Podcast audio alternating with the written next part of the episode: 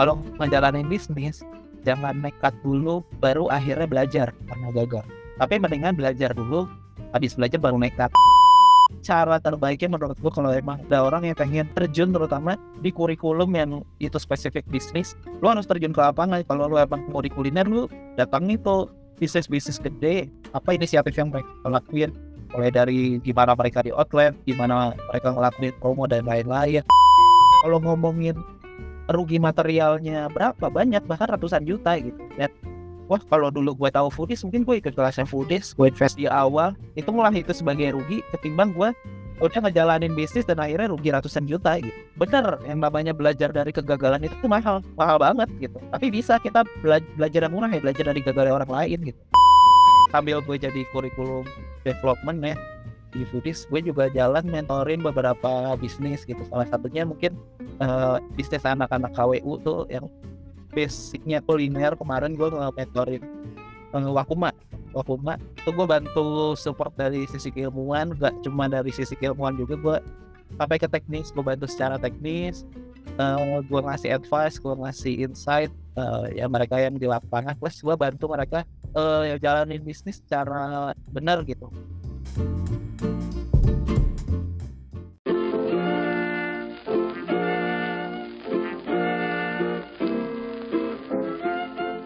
antara banyak peran yang orang miliki, kamu perlu tahu salah satunya.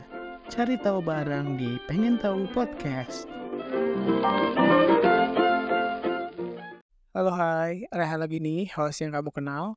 Kembali mengajak kamu mencari tahu. Halo semua, uh, kali ini aku sedang ngobrol dengan salah satu teman kuliah yang sekarang berkiprah di industri food education atau apa uh, boleh uh, perkenalkan diri dan sekarang lagi jadi apa? Silakan. Oke, halo halo, uh, gue Syarif. Uh, kalau sekarang gue sebagai kurikulum development di salah satu edutech yang bergerak di bidang bisnis dan spesifik di bisnis kuliner. Oke, seperti itu. Uh, boleh ya, boleh dijelasin nggak uh, pekerjaannya atau uh, job desknya itu ngapain gitu apa aja yang dilakuin gitu dari mungkin hari-harinya apa aja capaian-capaiannya gitu sih secara secara general aja sih. Oke, kalau apa yang gua kerjain dibilang karena ini edutech ya. Kalau di bidang kurikulum kita lebih banyak support untuk eh, bahan ajar gitu. Jadi kalau dari pembagian tugas gua kalau di gua tuh karena di foodies kan ada beberapa macam kelas ya. Ada kelas yang memang itu bentuknya online ada juga yang offline. Ya. Uh, yang gua kerjain itu banyak di, di mulai dari pra kelasnya mulai dari kelas itu dirancang biasanya. Yang kurikulum nggak godok nih. Uh, kebetulan ya, karena gua kerjanya sama Mas Rex Marindo uh, kita discuss tuh kira-kira di kelas itu uh, apa capaiannya, tema utamanya apa, terus juga pengisinya siapa dan kira-kira apa aja yang bakal diajar uh, gitu. Uh. Setelah poin-poin itu selesai, barulah itu dibu uh, gue support ke tim uh, digital marketing uh. untuk menggarap campaignnya gitu. Campaignnya macam-macam sih, mulai dari landing page-nya, terus juga mulai dari uh, master design yang bakal di share sebagai poster terus juga konten konten-konten yang itu berupa short video gitu di mana ini buat campaign kelasnya gitu ya. sampai uh, itu di praknya sampai menuju ke hari H gue banyak support salah satunya kalau misalnya ada pemateri yang butuh support secara insight dan juga riset-riset terbaru biasanya gue kumpulin data hanya untuk mensuplai ke narasumber ataupun narasumber yang uh, beberapa ada yang minta dibantu secara materi. Biasanya dari mereka udah buat poin-poin materinya nanti kita dari tim kurikulum ngembangin. Dan buat slide powerpointnya atau yang uh, beberapa narasumber misalnya kayak ingin share beberapa dokumen pendukung template-template gitu, atau modul-modul. Nah itu kita yang siapin.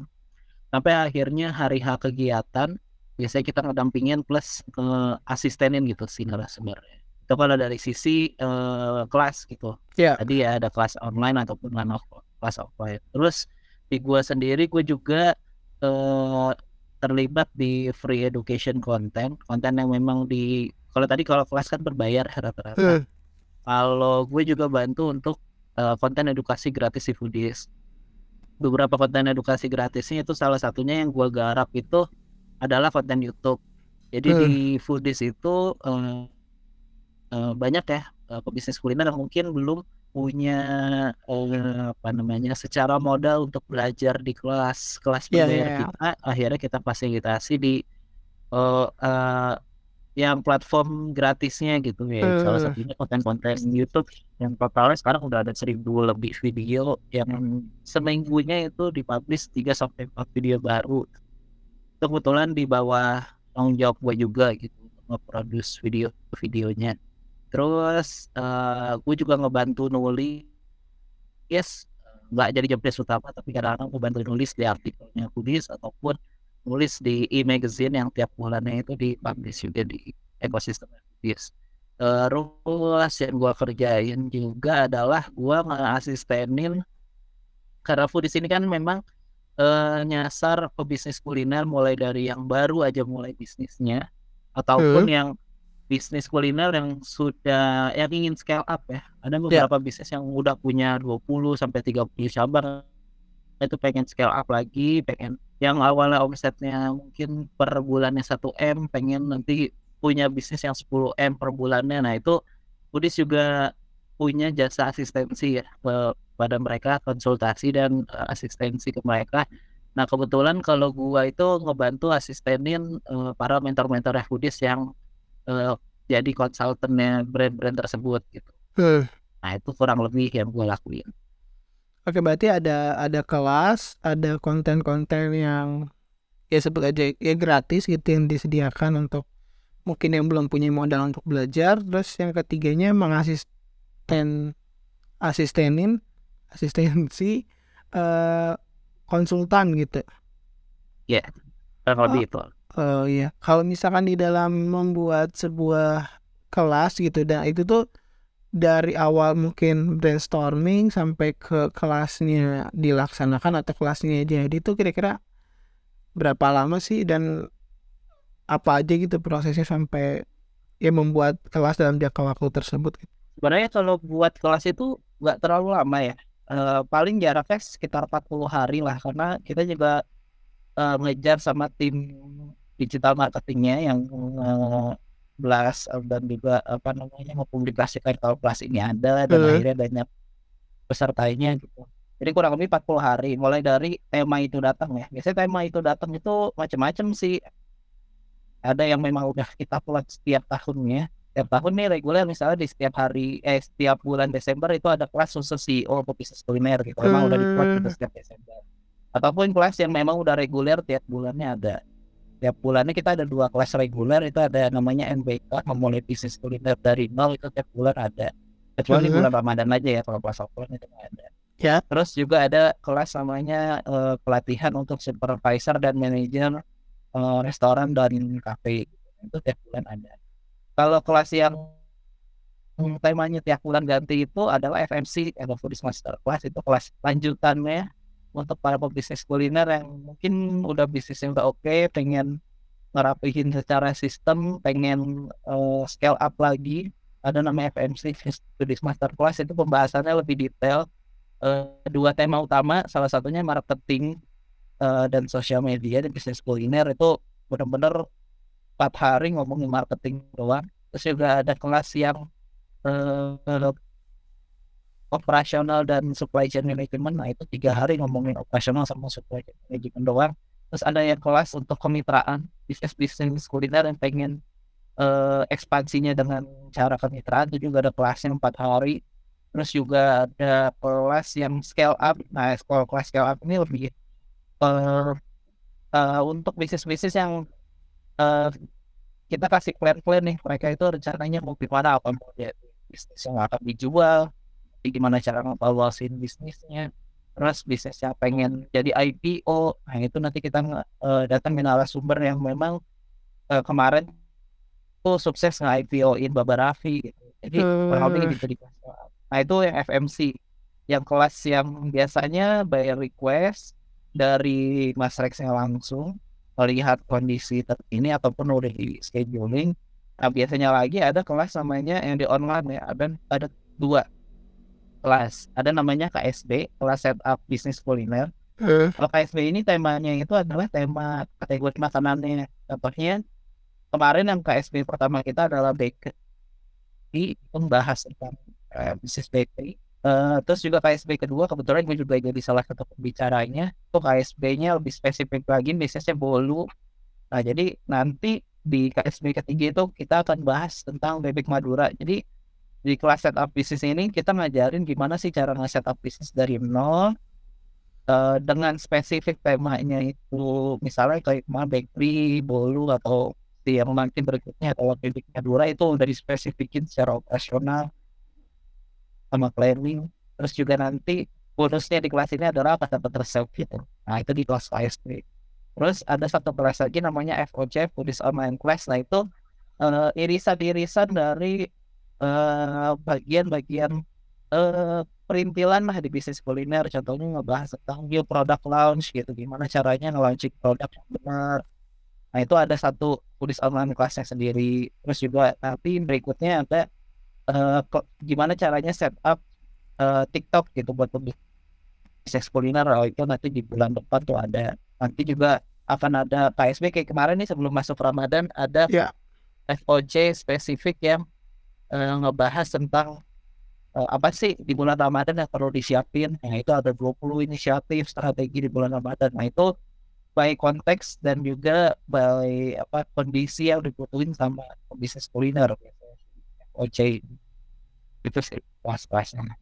ternyata kelasnya banyak banget ya. Maksudnya dari segi Iya, aspek iya. Bisa aspek dibilang ngomong. aspek temanya dan juga eh, macam-macam gitu ada yang online ada yang offline juga terus di tadi ada FOC terus yang ada tema berdasarkan makanannya terus juga ada tema yang tadi berdasarkan isu terkininya kira-kira apa itu berarti kira-kira dalam, dalam satu bulan tuh biasanya ada ada berapa kelas entah yang online atau yang offline Kalau yang offline, kalau sebelumnya ada tiga setiap kelas ya bulannya tadi ada eh, MBK, terus ada FMC, terus ada kelas SPV supervision. Terus satu lagi nanti akan ada satu kelas yang spesifik untuk namanya private mentoring. Nah, private mentoring ini lebih menarik, kelasnya akan disetting lebih kecil. Ini baru baru small- program yang Ini baru baru, nanti baru launching di setelah Ramadan. Setelah Lebaran sih akan launching, jadi akan ada empat kelas offline. Kalau si eh, private mentoring itu kelasnya lebih kecil, mungkin harganya agak sedikit lebih mahal karena biasanya akan ngerjain sampai ke teknis-teknisnya. Kalau Hmm. misalnya kalau FMC kan eh, wawasan secara luas, tapi dengan tema spesifik ya, tapi yang udah advance-nya gitu. Nah kalau si private mentoring langsung ke case-nya, misalnya langsung ngebawa program marketingnya mereka, nanti akan dijabarin program marketingnya dan langsung dikasih suggest gimana program marketingnya yang benar. ya Nah, itu baru nanti di bulan depan. Terus eh itu ya tadi berarti nanti akan ada kelas ada empat event offline. Terus juga akan ada eh, kalau online itu akan ada dua event online. Plus eh, ini tambahan aja sih. Eh, kerjaan gue juga salah satunya gue ngebantu eh, supporting di host. Biasanya di tiap bulan itu bisa tiga kali tiga sampai empat kali nge-host di IG live-nya. Foodies. Terus juga kita ada webinar-webinar gratis. Itu seminggu bisa dua kali webinar gratisnya. Terus juga eh, ada namanya SBK Sekolah Bisnis Kuliner. Nah ini Eh, eh, LMS yang udah LMS ya Learning Management System. Foodies jadi kita udah punya satu eh, kalau musik eh, album ya oh, istilahnya. Ya. album hmm. Jadi eh A to Z-nya soal bisnis kuliner. Kita punya namanya sekolah bisnis kuliner. Itu total ada 150 eh bahan pembelajaran yang di mana orang itu bisa sistemnya subscribe ya per tahunnya. Nanti dapat akses untuk 150 pembelajaran tersebut yang memang udah didesain dari A sampai Z soal bisnis kuliner. Mulai dari gimana caranya jadi entrepreneur terus gimana eh, bikin fundamental marketing, gimana operasional, gimana supply chain, gimana legal, sampai akhirnya mereka bisa bikin pitch deck untuk investor. Itu ada di sekolah bisnis kuliner. Dan lagi kita galakin ke kampus-kampus. Kemarin itu. Eh, kita udah bikin open house ke kampus-kampus. Kebetulan gue juga sih jadi pembicaranya kita udah kerjasama sama HIPMI Unisba Bandung Unicom terus HIPMI UPI juga udah. Terus HIPMI terakhir kemarin gue itu ngisi di HIPMI UMM Muhammadiyah Malang sama Andalas Padang. Terus HIPMI UPI udah ya. Sama Udah, Unpad kayaknya udah HIPMI kita lagi pengen galakin si sekolah bisnis kuliner ini untuk teman-teman mahasiswa sih. Ini sistemnya subscription Oh, total ada 150 video pembelajaran yang bisa diakses uh, web based ya. Jadi mirip-mirip kayak skill academy tapi kalau skill academy itu cuman satu tema khusus. Tapi kalau ini ngomongin bisnis kuliner tapi asap PZ nah itu paling lengkap. Berarti itu tuh udah tersedia dari segi video, modul-modul dan kayak silabus kayak gini. Jadi ketika si apa ya sebut peserta belajar atau subscribe di LMS itu berarti udah udah ada tuh tersedia kira-kira silabus, eh, video dan juga modul-modulnya. plus nanti setiap minggunya akan ada yang namanya online group mentoring. Jadi untuk peserta SBK ini nanti kita ada Zoom tiap hari Rabu. Itu bisa tanya apa aja sesuai tema sih. Biasanya nanti ada temanya marketing nih misalnya. Eh. Kita eh, datang pembicara. Jadi mereka itu selama belajar atau nemu atau sambil belajar sambil jalan running bisnis nemu pertanyaan-pertanyaan soal marketing nanti tiap minggunya ada grup mentoring eh, Zoom yang mereka itu bisa langsung ngasih pertanyaan mereka tanya langsung dijawab sama praktisinya dan tiap minggu itu bisa biasanya ganti-ganti. Plus nanti setiap bulannya ada meet the expert. Meet the expertnya ini kita datengin eh, founder atau owner-owner pebisnis kuliner yang bakal sharing soal pengalamannya mereka ngejalanin bisnis dari nol. Terakhir itu eh, yang punya Baso Rusuk Yos, Mas Isa Duarsa, terus juga eh, pernah eh, yang punya acik-acik di Jabodetabek ada Iya. Eh, terus juga ada yang eh, sekarang direkturnya warung steak and shake itu juga pernah jadi pembicara Mbak Silvi yang punya kopi juga pernah jadi pembicara jadi tiap bulannya mereka disupport. Gak cuma nonton video gitu aja kita lepas tapi tiap minggunya dan tiap bulannya kita eh, update terus gitu secara in case mereka punya pertanyaan. Eh, buat Pungki kalau misalkan nanti mau nanya langsung aja ya. Eh, eh, biasanya nih di podcast ini itu ada sesi promosi nih kita itu misalkan lu punya eh, project pribadi gitu atau sesuatu hal yang mau dipromosiin lu punya channel YouTube kah atau apa? Oh iya boleh. Eh, boleh Rip. Eh, untuk barangkali ada sesuatu dari lu yang mau dipromosikan gitu entah lu punya proyek apa boleh. Kalau gue pribadi ya? Kalau gue pribadi alhamdulillah eh, selama ini gue jalan eh, sambil gue jadi kurikulum development ya di gue juga jalan mentorin beberapa bisnis gitu. Salah satunya mungkin eh, bisnis anak-anak KWU tuh yang basicnya kuliner kemarin Kudama Kudama. Eh, Wakuma. Wah, ah Wakuma. Tuh gue bantu support dari sisi keilmuan gak cuma dari sisi keilmuan juga gue sampai ke teknis gue bantu secara teknis. Ya. Eh, gue ngasih advice gue ngasih insight eh, ya mereka yang di lapangan plus gue bantu mereka eh yang jalanin bisnis secara benar gitu. Eh, Eh, ngomongin financial planning dan lain-lain gitu. Karena wah belain banget gitu anak-anak soal financial planning terutama eh, di bisnis gitu. Nah itu Betul, gue betul, bantu. nah terus ke depannya sih eh, udah ada beberapa teman-teman yang pengen juga gitu dimentorin eh, sama gua. Terutama bisnis kuliner gue sangat terbuka gitu untuk eh, mau, dimentorin. Plus Hmm. nanti eh, rencananya sih sedang on progress gue lagi pengen keluarin kalau selama ini gue nge-mentorin itu kadang by case aja sih anak-anak mau nanya apa gitu Iya. baru gue eh, apa namanya tema yang relevan gitu. Nanti ke depannya gue mau bikin satu apa ya gue bilang ini kanvas sih atau misalnya tools lah yang Oke ngebantu oke. teman-teman itu ngecek kira-kira step by step dari nol dia ngejalanin bisnis itu udah terisi semua belum mau checklistnya gitu gue bikin bahkan dari sisi uh, alasan kenapa mereka jadi pengen jadi entrepreneur aja itu pun harus udah dijawab di awal gitu sebelum mereka ngejalanin bisnis gue lagi nge-develop itu uh, total total gue bilang kanvas ya total yeah, kanvas betul.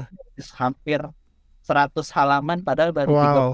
3% progress bisnis gitu tapi mereka jadi uh, ke depan nanti teman-teman yang mentoring sama gue nggak cuma yang bisnisnya udah jalan tapi yang belum punya bisnis pun eh, gue bakal coba bantu mereka untuk oh ini loh yang harus kalian siapin dulu ketika pengen jalanin bisnis minimal ada step yang jelas dan clear gitu supaya dari awal itu udah ngejalanin bisnis dengan cara yang benar gitu nggak cuma ujuk-ujuk bikin akun Instagram aja gitu ya yeah. Berarti memang si kanvasnya udah lo istilahnya customize dari pengalaman terus juga apa yang lo baca dan pengalaman lo juga gitu. Ya, gue coba gue coba ngambil banyak referensi ya bahkan referensinya ya dari internal foodies juga terus juga alhamdulillah gue di foodies karena di kurikulum terus disuruh update keilmuan gue diikutin ke banyak seminar gitu ke banyak apa namanya tempat-tempat pelatihan nah itu gue juga dapat banyak insight dan advice yang baik di situ. Terus juga gue juga kebetulan suka baca gue banyak baca buku gitu. Jadi uh, gue coba komen semuanya supaya ini tuh bisa jadi tools yang ngebantu banyak orang sih. Terutama uh, target gue adalah teman-teman mahasiswa yang emang pengen jalanin bisnis dari nol. Ya berarti nanti kalau orang yang mau istilahnya mentoring ataupun menghubungi bisa lewat mana tuh nanti kalau misalnya ada uh, entah ya request request gitu kira-kira oh. ke mana dan gimana caranya langsung di Instagram gua at bagikan jika nanti uh, si Instagram gua ini at bagikan jika ini pengen gue jadi mungkin IP lah ke depannya gitu hmm. jadi uh, mudah-mudahan ya entah itu jadi platform atau jadi IP yang gimana tapi gue pengen start dari membantu teman-teman yang pengen jalanin bisnis dengan benar. Iya, yeah, oke. Okay. Ada lagi yang masih dipromosikan? Uh, kalau project internal itu terus uh, ya itu aja sih dulu sementara. Oke, okay, sebelum lanjut mengenai pertanyaan motivasi, eh, motivasi ya kenapa gitu alasannya.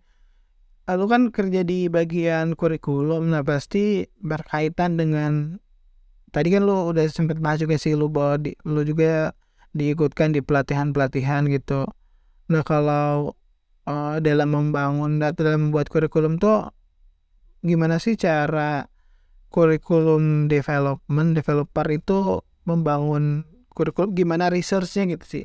Jadi apa yang dilakukan gitu sih untuk membuat materi di researchnya kayak gimana? Oke, jadi sebenarnya kalau di foodies itu uh, kalau gue lihat ya secara internal itu nggak banyak loh orang akademisi gitu yang memang uh, bergerak di bidang uh, pendidikan di luar sekolah ya. Kalau misalnya kalau kita melihat uh, kalau Foodies itu kan sebagai lembaga pelatihan, ya. lembaga yeah. pelatihan itu kan kalau secara akademisinya itu adalah harusnya diisi sama orang-orang yang memang uh, expert di bidang pendidikan uh, non formal ya kayak gitu. Tapi Foodies ini berangkat dari orang-orang uh, yang memang praktisi, praktisi, orang yang udah ngejalanin khususnya bisnis kuliner ya, ya seperti kita tahu lah di situ ada Mas Rex Marindo gitu yang berhasil diriin banyak brand-brand gede gitu.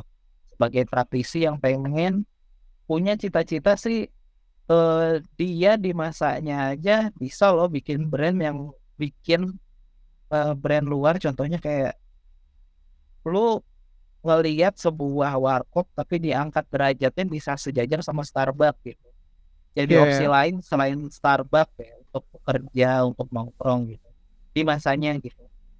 Uh, dia berharap tuh banyak, nggak cuma dia doang yang bisa kayak gitu, tapi banyak bisnis lain yang kalau di Indonesia bisa loh karena emang marketnya gede banget kan. Uh. Bisa loh kita melakukan apa ada di titik seperti itu gitu. Tapi sayangnya nggak banyak banyak orang yang gak banyak orang yang mau ngelakuin itu ya. Contohnya sesimpel gini. Lah kita tahu ya brand Indonesia salah satunya yang bisa sejajar kayak gitu adalah Hokben Ya. Tapi sampai sekarang aja kita nggak tahu siapa owner Hokben, terus eh, mereka mau nggak sih nge-share ke kita gimana sistem supply chain manajemennya sampai Hokben itu bisa punya banyak cabang di seluruh Indonesia tapi secara kualitas produknya sama eh, dan lain-lain gitu.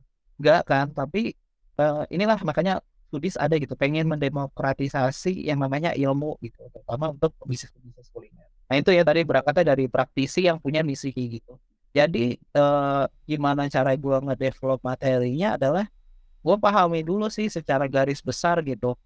Eh, terutama ngomongin kita dari keseluruhan materi foodies kita ambil pilar-pilar terbesarnya dulu misalnya ngomongin marketing. Nah nanti udah ngomongin marketing apa turunan pila, eh, turunan eh, secara teorinya gitu. Terus ngomongin operasional bisnis kuliner apa turunannya terus ngomongin supply chain apa turunannya dan lain-lain. Jadi gue pahami pertama adalah eh, pilar-pilar besarnya dulu. Nanti dari pilar-pilar besarnya dulu baru diturunin sebagai eh, pegangan utamanya dulu. Pegangan gambaran materi utamanya dulu gitu. Nah, Ya. nanti barulah eh, pas kita nentuin kelas, oke kita nentuin kelas nih contoh terdekat itu adalah kelas operasional dan supply chain. Eh biasanya tahapan yang gue lakuin adalah gue ngeliat dulu di foodies materi yang pernah dikasih soal operasional dan supply chain apa. Terus gue jabarin nih sebelumnya kita udah pernah ngasih ngasih materi tentang gini. Terus baru kita discuss nih eh, kira-kira untuk batch berikutnya si kelas ini kira-kira dari benchmarking materi sebelumnya apa yang mau dikembangin? Atau apa yang dirapihin nah ini kita discuss nih eh, runutannya. Oh ternyata untuk kelas yang berikutnya ini kita pengen ngomongin lebih strategikal gitu. Gak ngomongin secara materi utamanya. Enggak materinya doang tapi ngomongin operasional strategi gitu. Hmm. ngomongin operasional strategi itu nanti akan ada irisannya sama oh ternyata di operasional itu banyak loh numbers numbers yang harus diperhatiin. Misalnya eh, di operasional yang harus dijagain salah satunya adalah HPP produk. Gitu. itu tanggung jawab operasional. Gimana cara kontrol opera- eh, HPP atau COGS si produk strategi strateginya apa? Nah itu akhirnya eh turunan turunannya gitu. Kita bahas di situ. Terus itu ngomongin COGS nanti ngomongin lagi eh, operasional dari sisi organisasinya. Nanti ini berpengaruh ke labor cost atau biaya karyawan dan lain sebagainya kayak gitu. Terus kita ngomongin supply chain. Supply chain yang kita lihat oh pengen dari sisi strategikal juga. Misalnya contohnya gini. Apa sih pertimbangan bisnis kuliner punya cabang? Lu jualan bakso.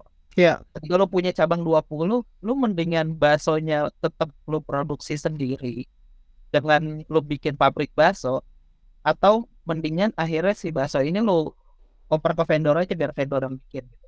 itu ada dua pertimbangan kan. Biasanya para pebisnis kuliner ini kebanyakan akhirnya mereka oh buat ngejaga kualitas menjaga rahasia resep mereka bikin yang namanya central kitchen atau pabrik bakso sendiri.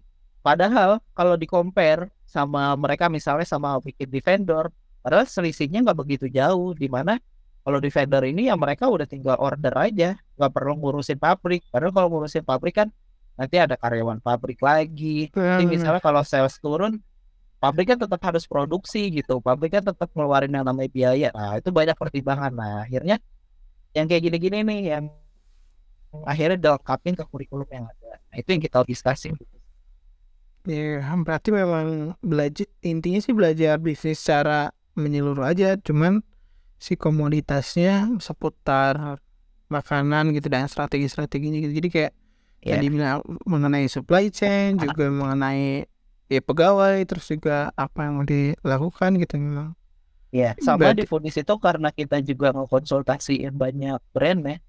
Eh, yang tadi salah satu program yang gue ikut sebagai asisten.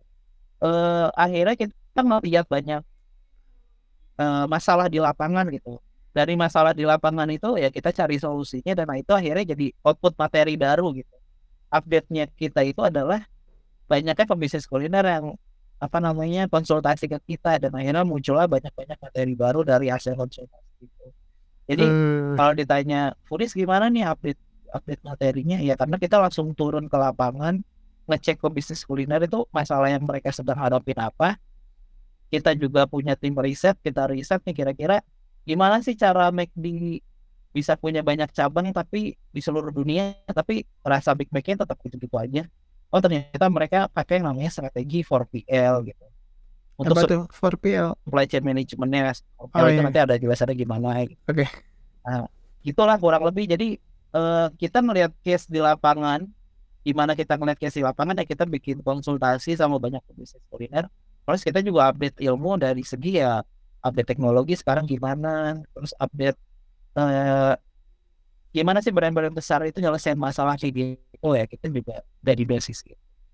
Hmm, berarti ber, uh, berdasarkan case tadi yang mungkin bisa didapatkan dari tadi yang apa namanya mentoring yang konsul juga berdasarkan perkembangan dari si keilmuan industri makanan itu sendiri ya.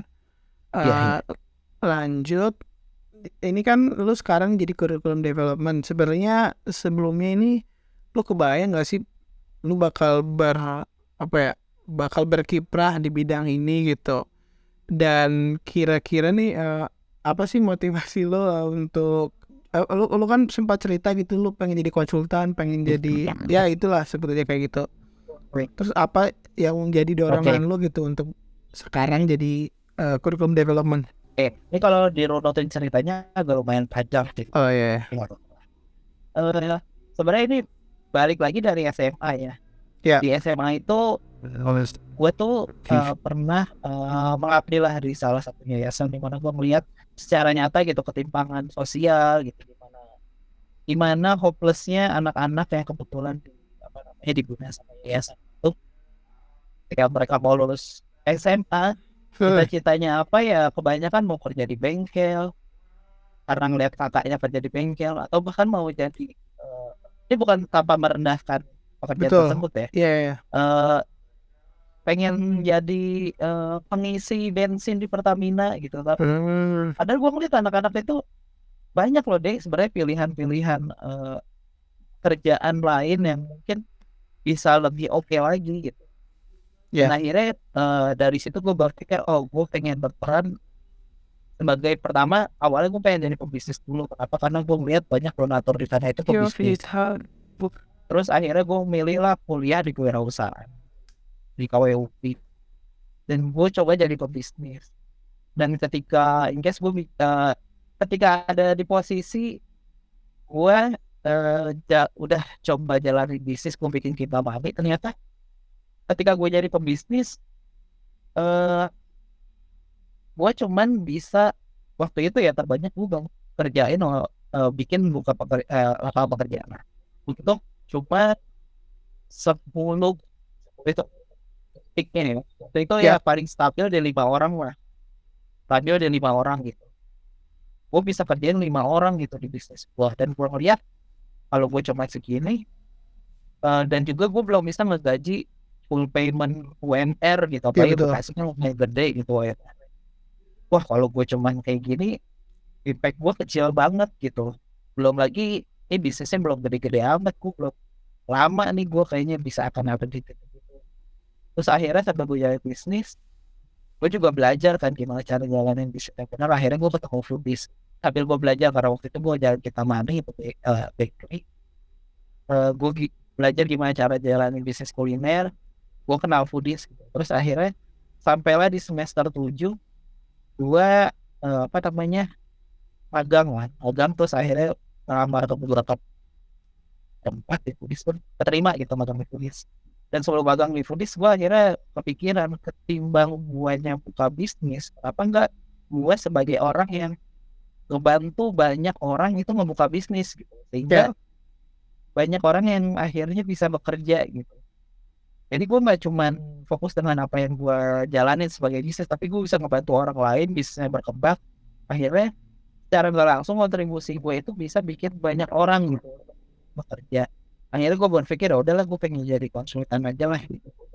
Dan di Foodies gue melamar sebagai kurik, uh, supporting kurikulum waktu itu. Gue ngebantu di kurikulum gitu. Dan gue ngeliat secara langsung gimana uh, sebuah uh, edutech gue bilang foodies itu apa ya? Ya edutech lah. Ya.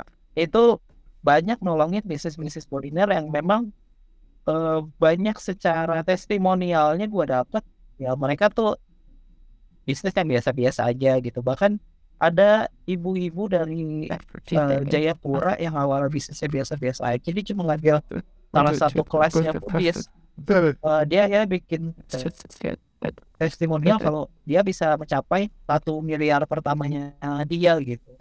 Untungan ya bukan omset ya seperti yeah. pertamanya dia dia profitnya akhirnya uh, dia bisa buka banyak cabang dan akhirnya bikin orang banyak kerja. Dan itu jadi salah satu uh, hal yang ngevalidasi gue oh ya kayaknya gue harus ada di jalan kayak gitu. Kayaknya gue emang udah ketika gue masuk di Foodies kan gue udah memutuskan gue pengen jadi konsultan ya.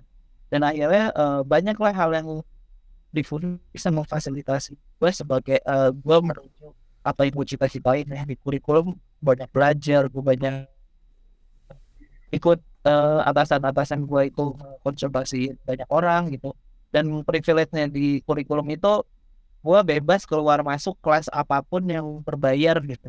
Hmm, mau kelas online offline karena emang itu salah satu tanggung jawab kerjaan gue jadi ya mau kelas yang harganya di Foodie salah satu kelas ada yang harganya 18 juta sampai 20-an juta gue bisa ikut aja gitu di dalam kelas ya gitu. Dan itu gue gak dipungut biaya sama sekali dan itu gue bekerja gitu dan itu sih yang menurut gue wah ini uh, uh, salah satu step tangga kehidupan gue yang harus benar-benar gue manfaatin gitu.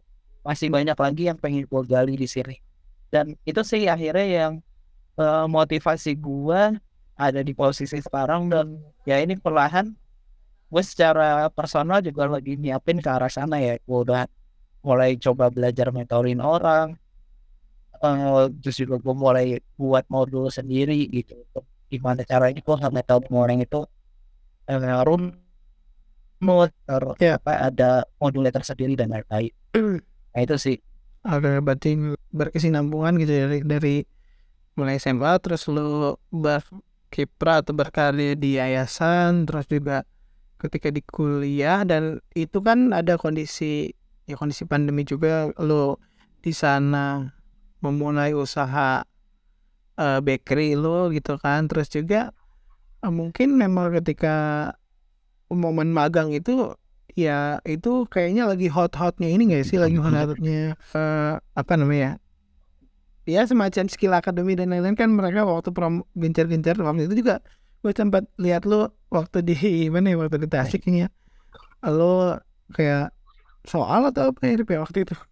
Kayak bikin bikin soal gitu. Kayak lu bikin bikin soal atau apa ya? oh iya iya. Gue lagi ngerjain dia kerjaan gue waktu magang. Iya, iya. Uh, nah itu kan udah eh, kayak, kayak cerita lo kayak gitu. Nah misalkan di teman-teman yang lain yang mendengarkan juga entah itu pengen uh, berkarir sebagai kurikulum development mungkin di di apa ya namanya di industri makanan juga ataupun di tempat lain juga. Kira-kira menurut lu nih eh, gimana caranya? Terus juga apa yang mesti mereka lakuin dan berdasarkan pengalaman lu mereka uh, tempat apa ya pastinya kira-kira bisa belajar hal tersebut tuh dari mana aja gitu?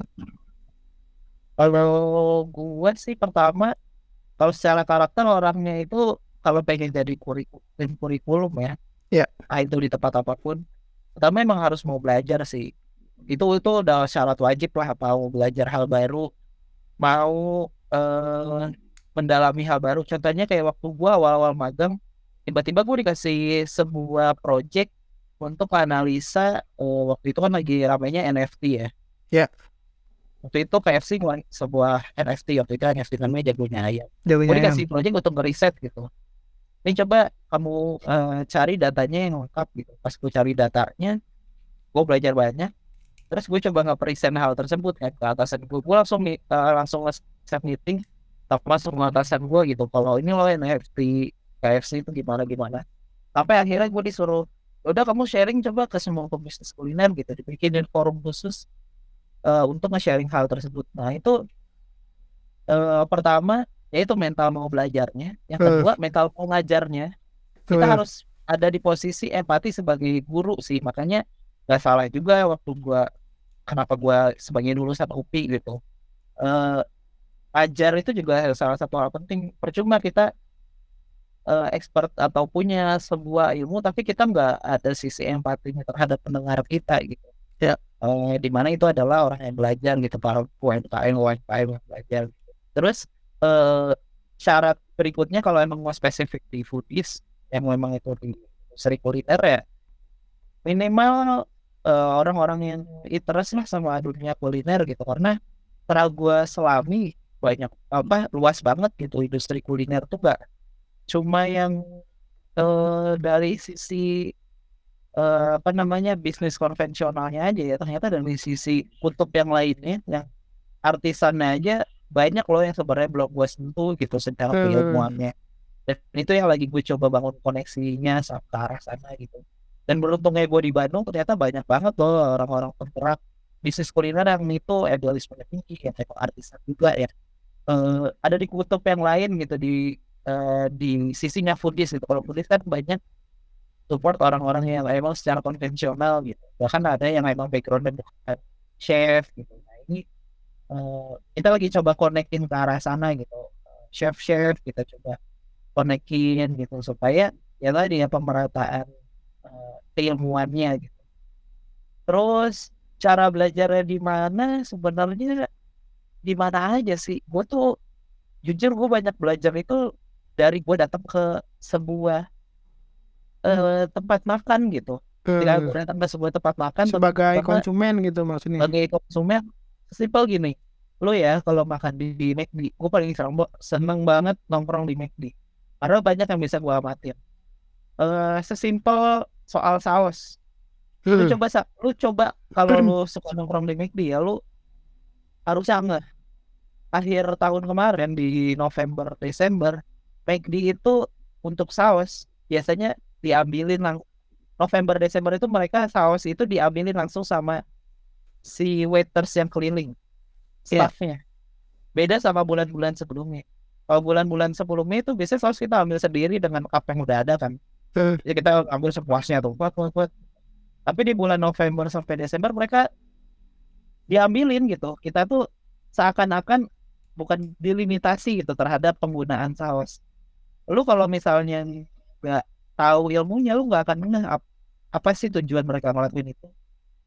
Kalau lu ngeh terhadap ilmunya mereka tuh kalau di COGS atau di HPP ada yang namanya biaya cons- consumable. Biaya consumable itu biaya yang kita keluarin padahal itu eh sesimpel gini biaya, biaya masuk ke biaya consumable itu di bisnis kuliner biasanya tisu terus eh, Hmm. sedotan terus kayak packaging itu biaya yang sebenarnya konsumen gak beli tapi kita keluarin gitu. Yang konsumen beli kan HPP produk kan food cost gitu. Tapi tetap kita keluarin. Dan di itu tiap tahun tuh ada auditnya tersendiri soal hal-hal kayak gitu. Makanya McD itu punya SOP sendiri. Misalnya kalau sekarang saus tomat itu udah nggak ada di McD lu bisa dapat saus tomat di McD kalau lu minta. Gak akan include langsung dikasih begitu aja biasanya akan lu cuma dikasih saus sambal doang tapi kalau saus tomat lu harus minta. Gua minta saus tomat sampai lu baru dikasih saus tomat. Dan mbak-mbaknya Oh, pun ngasihnya itu ada SOP-nya sendiri nggak boleh lebih dari berapa gitu. Nah itu adalah inisiatif ini yang saya lakuin untuk menjaga biaya consumable nah insight-insight yang kayak gitu bakal lo dapetin kalau lo ke lapangan gitu. Nah itulah cara terbaiknya menurut gua kalau emang eh, di sini ada orang yang pengen terjun terutama di kurikulum yang itu spesifik bisnis lu harus terjun ke lapangan. Kalau lu emang mau di kuliner lu datang itu bisnis bisnis gede. Apa inisiatif yang mereka lakuin? Mulai dari gimana mereka di outlet gimana mereka ngelakuin promo dan lain-lain. Kalau lo emang mau di bisnis fashion ya lu harus lihat brand-brand fashion gitu itu apa campaign yang mereka lakuin gimana mereka menjaga loyalitas konsumen dan lain-lain. Nah lo harus mau gak mau terjun dengan cara belajar ke lapangan gitu melihat Ya. eh, brand besar atau pemain apa yang mereka lakuin Hmm. Sip. ya iya Oh, Ah, ini sebelum lanjut ke pertanyaan yang mungkin terakhir gitu ya, nah, eh a- apa ya? Baru gue baru sadar gitu bahwa kalian berdua ini bergerak di industri yang hampir berdampingan gitu. Nah, eh dari Pungki juga sekarang dia bergerak di bidang kuliner nih. Ini kan udah mau akhir Pung. Coba kalau barangkali dari lu ada mau nanya sesuatu boleh nih Pung. Oke oke. Iya nih, ternyata tiba-tiba tiba-tiba banget gak sih tiba-tiba gue tuh ada di uh, industri kuliner juga yang mana sebenarnya sebelumnya belum pernah itu kepikiran sama gue. Dan kulinernya pun kuliner yang berupa uh, makanan kemasan gitu ya kan. Makanan yang instan gitu. Yang sebelumnya uh, gue belum pernah terjun ke sana. Kalaupun dulu pernah di bisnis kuliner adalah makanan-makanan yang dine in gitu ya kan. Nah uh, terus gue sebenarnya punya banyak pertanyaan ya buat Syarif tapi kayaknya mungkin lebih ke technically nanti kita uh, bahas di akhir sesi aja gitu ya nah cuman uh, paling yang gue tanyain sekarang uh, di foodies ini tuh sebenarnya concernnya tuh ke mana sih? Soalnya uh, gue lihat menu-menu kelasnya kan banyak banget. Terus tadi sempat iya. buka-buka websitenya juga, uh, buka websitenya juga. Tapi lebih ke technically mungkin ya dari kelas-kelasnya tuh. Nah sedangkan mungkin kalau berkaitan dengan uh, perusahaan yang gue lagi jalani sekarang itu ada di branding. Permasalahannya tuh problemnya sekarang lagi stuck di brandingnya. Nah apakah di Foodies nanti bakal ada fasilitasnya atau ada fasilitasnya atau kayak gimana? Kalau branding sih sebenarnya kelasnya udah ada sih. Di ada namanya uh, marketing branding and social media itu FMC kelas. Hmm. yang memang disetting untuk uh, untuk skala orang-orang yang ada di posisi marketing manager biasanya Terus juga uh, kalau kelas lainnya bisa diakses sebenarnya banyak juga sih kelas di e-course-nya kita. Kita punya e-course. Sebenarnya kalau e-course ini adalah reply dari uh, banyak kelas-kelas berbayar kita sebelumnya yang memang tahun 2021 dan 2022 kan memang banyak kelasnya online ya. Jadi si e-course ini adalah uh, bisa dibilang reply dari kelas berbayar di tahun-tahun tersebut dan diupdate terus dengan adanya kelas-kelas terbaru yang bentuknya webinar online. Nah itu bisa sih ada kelas spesifik yang memang itu ngebahas marketing fundamental karena kalau ngomongin branding, branding itu adalah part of-nya marketing gitu. Jadi okay. untuk memahami branding itu ya harus paham masuknya ke marketing fundamental sih. Oke, okay, jadi sebenarnya kelasnya tuh ada gitu ya. Iya, iya. Dan ada juga kelas yang all in ya bener kan ya? Ada kita namanya full access e-course. Full access e-course itu adalah uh, orang yang bisa uh, ini subscription juga selama satu tahun. Kalau nggak salah harganya di satu satu satu juta sampai satu setengah juta kalau nggak salah ya. Nggak tahu lah tergantung promo yang ada. Uh, itu bisa menonton uh, semua kalau ada jadi ada yang e-course bentuknya satuan ada yang bisa nge-subscription semua e-course tapi durasinya satu tahun. Jadi uh, kita misalnya kalau mau ngambil yang semua kelas bisa tuh semua kelasnya dibuka. Terutama yang uh, online ya. Dan ada yang kayak tadi tuh kelas-kelas FOC kalau berlangganan selama satu tahun FOC yang harusnya berbayar 400 ribu itu udah dapat gratis. Yang baru-baru tiap bulannya ada Oke, oke. Dan itu berarti bentuknya video ya? Kita bisa Iya. foto. Ada modulnya juga apa enggak? Iya, kalau kalau itu kalau dibilang video sih karena lebih banyak praktikalnya sih. Oke, oke, oke. Oke. Oh iya, dan nanti setiap nanti berlangganan tuh ada sertifikasinya atau enggak? Terus kayak kalau misalnya setiap ikut kelas itu kan berarti berlaku untuk uh, perorangan ya? Atau sebagai representatif dari brand? uh, sebenarnya kalau ngelihat customer foodies banyak yang representasi sih. Maksudnya kayak dia langganan full access nih. Kan full access itu materinya banyak banget ya, ada, ada puluhan. Dan nggak cuman misalnya nggak cuman marketing doang gitu, ada operasional segala macam. Biasanya satu brand dia ngambil paket full access, udah semua divisi suruh ganti-gantian belajar gitu. Si aksesnya itu. Oke, oke, oke. Biasanya ada beberapa yang kayak gitu. Karena materinya lintas lintas divisi lah kalau misalnya di di organisasi gitu. Ngomongin supply chain ada bahkan ngomongin organisasinya kepemimpinan leadership itu juga ada kelas oke oke. Iya benar jadi bisa dipakai bareng-bareng gitu ya kan ya? Bisa. Oke oke Han. Dikembalikan lagi ke Rehan. Oke mungkin ini jadi pertanyaan yang terakhir dan apa ya kayak ya berbagi lah gitu deh berbagi dari segi aspek pengalaman eh, selama lu udah berapa tahun sih sekarang Rik? setahun lebih Sekarang tahun kalau ya? dihitung dari magang udah satu tahun enam bulan. nah berdasarkan pengalaman lo nih satu tahun enam bulan apa sih yang istilahnya lo pelajarin dari eh, pengalaman lo sebagai curriculum development selama itu dan ada nggak sih hal yang eh, berubah gitu ketika lo ternyata ketika lo memandang makanan atau memandang industri ketika lo jadi konsumen tuh kayak berubah gitu pandang gitu barangkali Kalau gua sih dari sisi bisnisnya sih yang banyak Ya. pandangan gua berubah gitu. Karena kalau dulu tuh mindsetnya kita kalau mau usaha ya usaha aja gitu. Padahal eh, banyak banget tantangan-tantangan atau eh, yang kita sadari atau bahkan yang sebenarnya belum ketemu aja tantangan itu yang bakal kita hadapin dan potensi kegagalannya tinggi. Nah, yang gua pelajari sekarang adalah gimana kenapa sih banyak eh, khususnya di Amerika atau di luar negeri ya kenapa banyak brand-brand yang akhirnya bisa sukses? Karena mereka ngerti cara bisnis itu bekerja dan bagaimana cara uang itu bekerja gitu. Dan yang itu jarang banget eh, khususnya orang Indonesia pelajari dulu sebelum mereka jalanin bisnis. Sesimpel bikin proyeksi laporan proyeksi laba rugi aja banyak bisnis yang nggak ngelakuin itu karena banyak yang udah jalanin jalanin aja. Padahal mereka belum tahu bisnisnya bakal untung atau enggak sesimpel itu aja mereka nggak ngelakuin.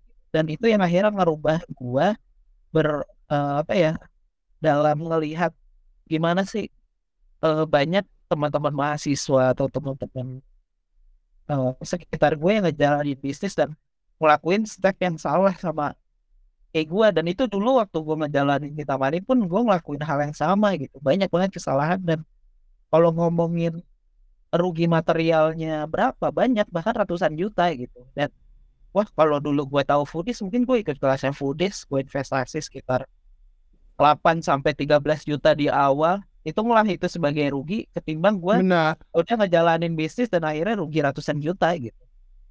Ya, meminimalisir risiko gitu. Betul karena eh, bener yang namanya belajar dari kegagalan itu itu mahal mahal banget gitu. Tapi bisa kita bela- belajar yang murah ya belajar dari gagal orang lain gitu. Eh ada satu ada hal yang mau lu sampein gitu ke teman-teman yang dengerin gitu dari pengalaman lu sebagai curriculum developer. eh ada sih satu quotes yang sering yang belakangan ini gue ulang-ulangi terus ke teman-teman. Yang pengen jalanin bisnis ya kalau ngejalanin bisnis jangan nekat dulu baru akhirnya belajar karena gagal tapi mendingan belajar dulu habis belajar baru nekat Nah itu mungkin eh, episode kita kali ini semoga episode mengenai curriculum development ini eh, bermanfaat lah dan sampai bertemu di episode berikutnya. Yeah. Yeay, seru banget.